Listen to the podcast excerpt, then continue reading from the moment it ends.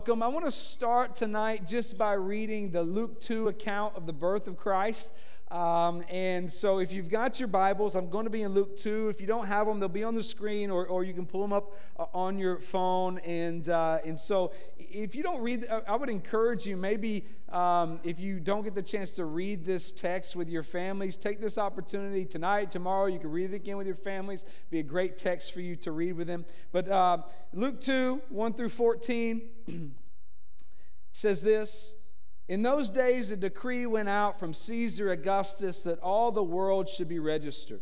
This was the first registration when Quirinius was governor of Syria, and all went to be registered, each to his own town. And, and Joseph also went up from Galilee to the town of Nazareth to Judea, to the city of David, which is called Bethlehem, because he was of the house and lineage of David, to be registered with Mary, his betrothed who was with child. And while they were there, the time came for her to give birth.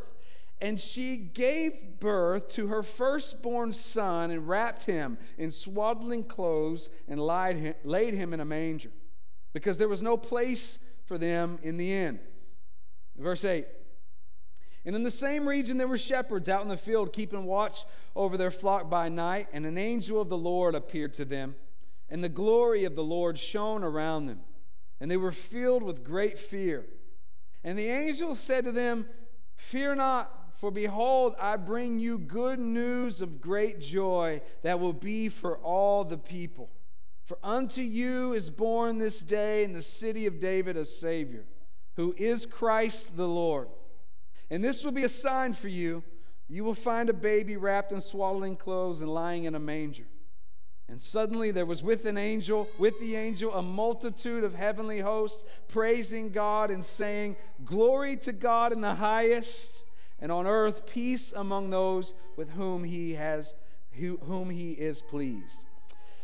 This Advent series, we have in the last month been, been really looking at the person of Christ. And we, we, specifically, we looked at the offices of Christ in detail. We, we looked, first of all, that Jesus was prophet, that we saw that Jesus was the very word of God given to the people that we, we you know he is the word of god as uh, you know so he was given so we might know who god is and how we can uh, be right with God. Secondly, we saw that he was priest, that he is the only mediator between God and man, that, that, that, that he is the only way for us to be made right with God the Father forever, that, that, that he is um, the, both the just and the justifier, meaning he was the priest to, to, to offer a sacrifice, but he was also the sacrifice we needed, that our sins needed in order to be made right with God. He was is priest. And then we saw that Jesus is king, that, that he is Lord and Savior of all. He, he's, he's king. He's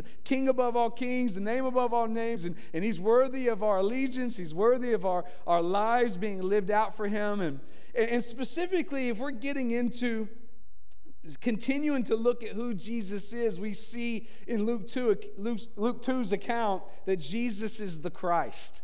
Jesus is the Christ or, or, or the promised one, the, the one that was to come. And, and, and so you have here in the story of Luke 2, Mary and Joseph traveling in the darkness of night, coming uh, to, to registration, to, to, to, register for, for the governmental purposes. I mean, very similar to uh, constituents and how, how much funding that the, the, the, the, they were going to get from Rome. And so they wanted to know how many people, who was paying taxes, all these kinds of things. And so they had to go to their hometown. David, being from the lineage of David, came, uh, came back to the city of David, which was Bethlehem, as it was prophesied that Christ would be born from. Now, Jesus was born like any of us are born in many ways, and Mary still went through pain. Joseph still was blamed for that pain.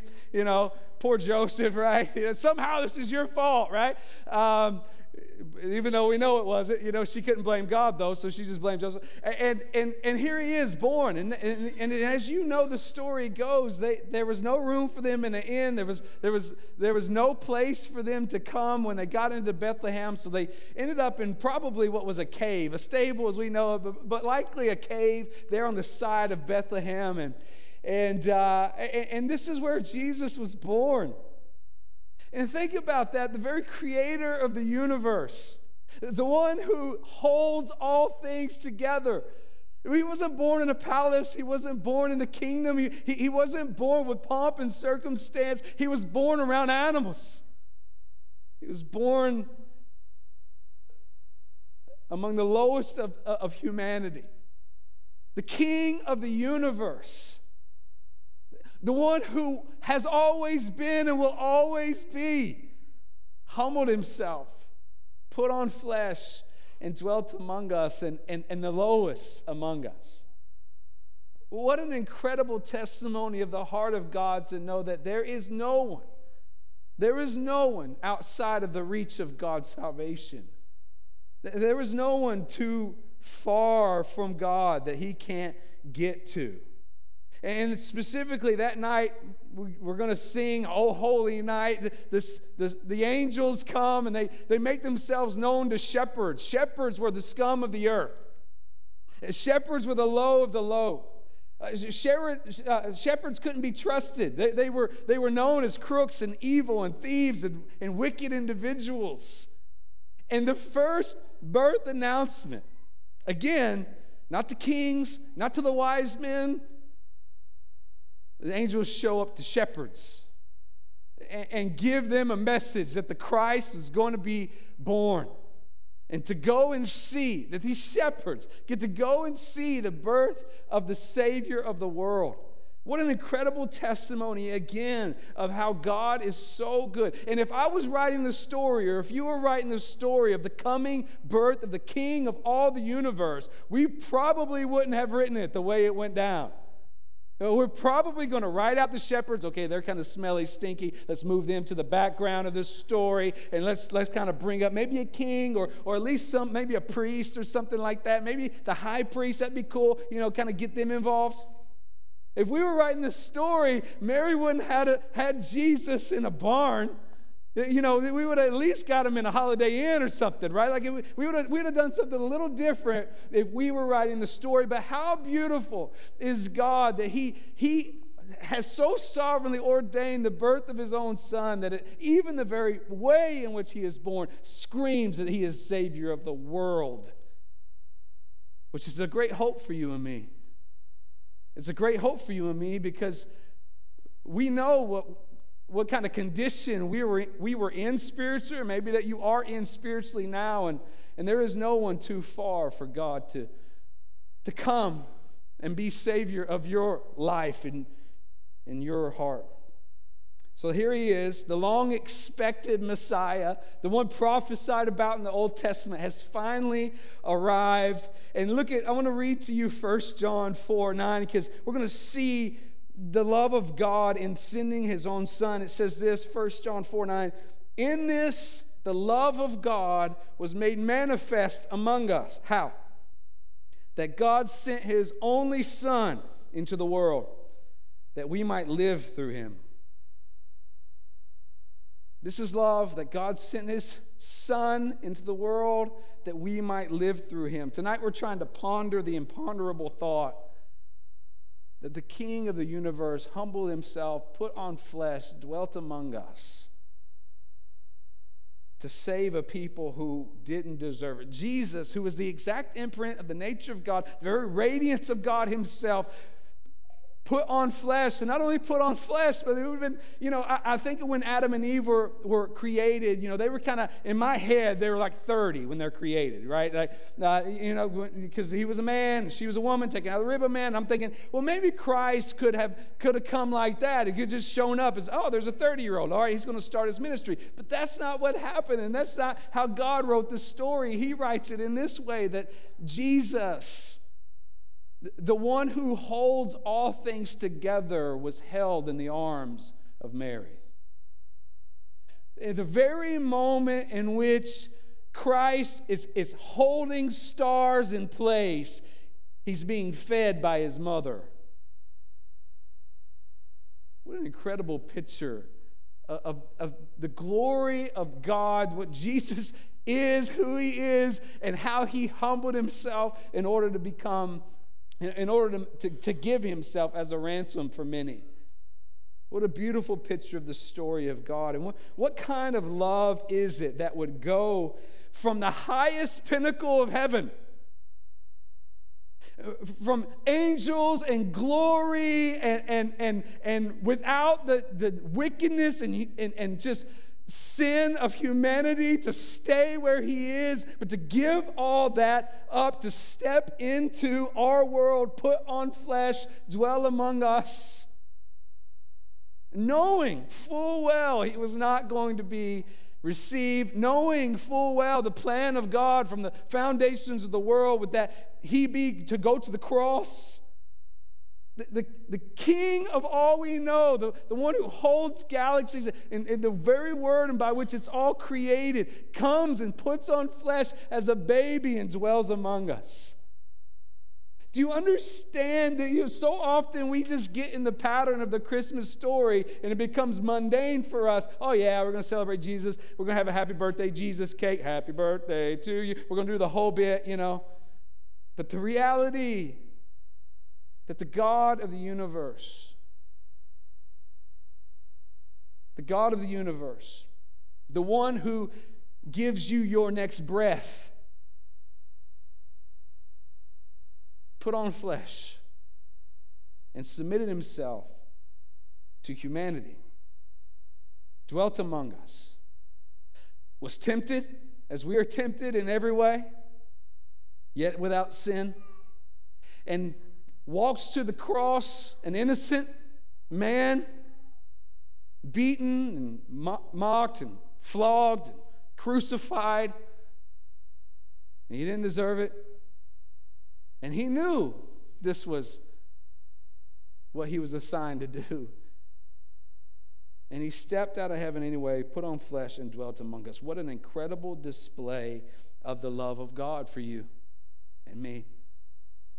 The scriptures talk about it pleased the Father to crush the Son. That's weird. How could it please the Father to crush the Son? The only way that it could please the Father to crush the Son is that A, the Son is going to get more glory from being crushed, and B, humanity is going to have a way unto be saved from our sin. Because of God's great love on us, it pleased Him to crush His own Son that there may be a way. And Jesus says he is the way, the truth, and the life. And no man comes to the Father except through him. I would remind you of Matthew 121. It says this about Mary. It says, She will bear a son, and you shall call his name Jesus, for he will save his people from their sins.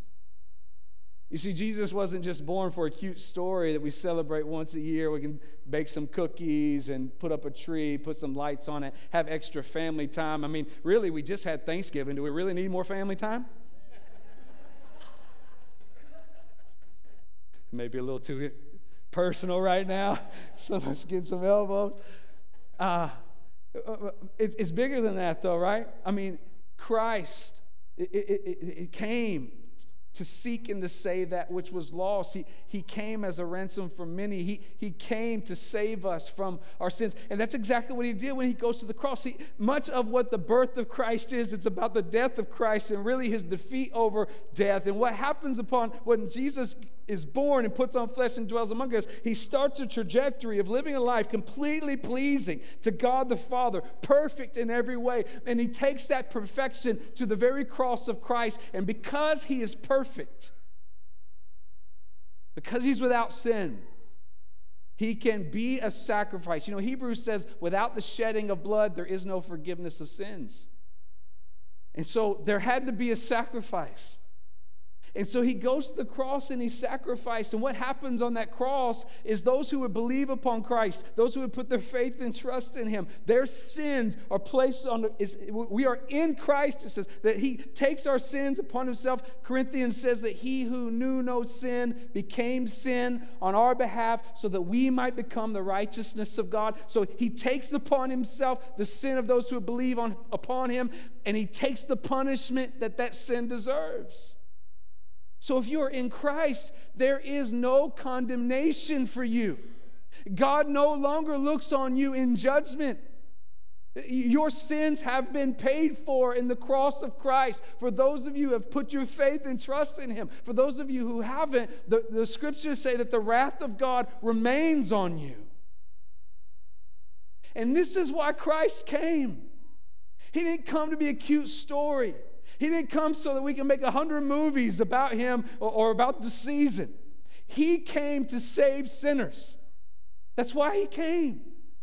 And I can't help but think that there are many in here that that are not saved, that haven't put your faith and trust in Christ. And I would just say to you the reason the God of the universe sent his own son to put on flesh, a humble beginning from the pinnacle of heaven to a, a cradle in the dirt, put on flesh and dwelt among us, lived a life ridiculed, painful, went to the cross, scourged, was for you. Because he loves you. And the very fact that you're even in this place tonight might be God's very own hand drawing you to Himself so that you might be saved. And so that this Christmas season might be different than any other Christmas season, that it might be bigger than trinkets or toys or things that are going to be in a garage sale in the future. But it might be that you, for the first time, come to faith in Christ. You, for the first time, maybe see Jesus for who he really is and why he was really sent here. Uh, look at what the angels say. Look, look at what they say. The shepherd says, Glory to God in the highest, and on earth peace among those with whom he is pleased. Look at that. Peace among those with whom he is pleased. So, so, so, the angels proclaim that this baby, the Christ, will bring peace on the earth, but there's a stipulation to that peace. The stipulation is he will bring peace on those with whom he is pleased. How do I get in that boat? How do I become one with whom Jesus is pleased? I think about before I came to Christ and when I began to evaluate my own life and I had a real kind of spiritual experience that God worked in my heart and life, and, and to, to, where I came to some logical conclusions about my life. I, I had at least understood and believed that this wasn't accidental. So, logically to me, there was a creator. And then it started, pieces started coming together for me. If there is a creator, then logically, he created me. And if he created me, then logically, the next step of that is then I'm accountable to him in some way. All creation is accountable to their creator in some way. So I'm accountable to him in some way. And if I'm accountable to him in some way, I'm in trouble. I'm in trouble. Because I begin to evaluate my life and look at my life and say, well, I've done nothing. I've, why would God be pleased with me? And, and then I begin to uh, uh you know, understand what the God came to faith of Christ, God saved me. I came to the understanding that what it means for Jesus to, he, he is pleased with those who are in him.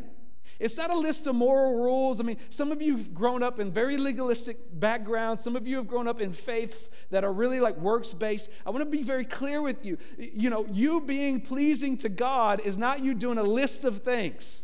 It's not you saying, okay, all right, this Christmas we're going to go to Christmas Eve, check. You know, Christmas Eve service, great. We're going to pray, check. I'm going to try to read my Bible, check. Um, I'll put something in the plate, check. Um, New Year's is coming up. I'm going to make some New Year's resolution. One of those, we'll go to church, check. See, this list of moral things, this list of things that you've got in your head that makes you right with God, that's bunk. It's not true. You could do those a million times over and not be pleasing to God.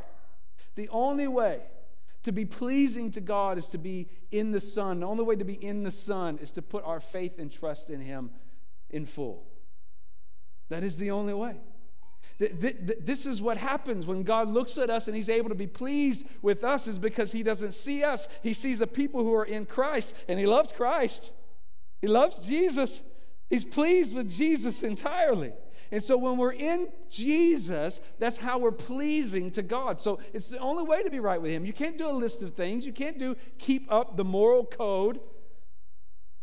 You trust Jesus to be your sacrifice, the perfection and righteousness that you need to be pleasing to God. It's the only way to be pleasing to God. There is no other way. Now, my fear is that many of us sit in here and think that the salvation of Jesus is universal. And by that I mean just applicable to all. It's not. There is stipulation, there's peace, on those with whom he is pleased. What does it mean to have peace? What is even peace? What is how can I have joy? The, the only way for us to have because this is what we're after, right? I mean, we think we're going to have peace and joy if we get the right gifts for people this Christmas, if we cook the right casserole, if we, you know, we get through Christmas without a knockdown drag out fight, you know, we we think, okay, that's peace. That's not peace. Well, we think, okay, joy comes if everything just is perfect. You know, at, at, Christmas, if I if I if I get all my ducks in a row, if I do all the right stuff, I'm going to have joy. That's not joy. Where true peace and true joy comes from, it comes from knowing that we have right standing with God Almighty. That's what peace comes from. You don't have peace in your life. You don't have lasting joy in your life. I would ask you, do you have right standing with God the Father? Do you have right standing with God the Father? And again, to be clear, the only way for you to have right standing with God the Father is by putting your faith and trust in God the Son, Jesus Christ, who went to the cross because he loved you, died on the cross because he loved you, applies salvation to us, redemption to us because of his great love on us before the foundations of the world. Those who put their faith and trust in him, God the Father looks on us and could not be more or less pleased with us. He's entirely, fully pleased with those who are in Christ. The scriptures are clear on this. It couldn't be more clear. Uh, many are called, but few are chosen. Wide is the road that leads to destruction, narrow is the gate that leads to life, and few find it. The cross of Christ is for those who have come to faith in Jesus. It's, it's an invitation to all, but th- those who will have peace forever in eternity and peace on this life are those who have bowed their knee to Christ. So maybe this Christmas season will be different than your other ones. I think about, you know, you, you, think about the whole story of Mary and Joseph, right? They're, they're uh, like, uh, they're, they're bundled up, they're heading to Bethlehem. Uh, and ladies, you can just imagine Mary's nine months pregnant, traveling probably a six day journey. Um, and, and then they get there, and Joseph didn't make any reservations. Uh, I, I saw this meme that says, That's how Silent Night really began. Talk to me, Mary. Uh, and they, they, they get to a stable because there was no room for Jesus in the inn. And I wonder how many that that very statement is true for today. That you would love to follow Christ, you would love to have your life to, to be qualified as having peace in, in God, peace with God, joy with God. But the reality is that you just don't have any room for Him. And you've made no room for Him. You got other th- priorities your, your work, maybe your family, maybe your sin, maybe your own ambitions. But the reality is, when it comes to finding a place in your own heart, there's no room for him there. And what I would plead with you, what I would plead with you, is for you to understand that because I know many of you, this is the first time, maybe you've been in a church in a long time and you're used to some kind of cupcake Christmas Eve service and Jesus loves you and all this stuff. I want to be very clear with you on what is true. And what is true is simply this this, it's not ritual and it's not a game. There is no greater thing in your life to have settled than are you at peace with God? There's nothing greater. And the loving hand of our great God says, Come, ye who are thirsty, and I will give you living water. Come and eat. Come, you who are tired and heavy laden, and I will give you rest. This is the, the offer of Christ. It's not one that says, jump through 14 hoops to get right with me. That's not what Jesus says. He just says, come. Bring all your sin, bring all your mess ups, bring all your temptations or frustrations, and bring them all, and you come. And that's the invitation of Christ to you. Do you have room for him? Do you have room for the, the God of the universe who put on flesh and dwelt among us because of his great love for a people to be saved from, the, from their sin? Do you have room? Let's pray together.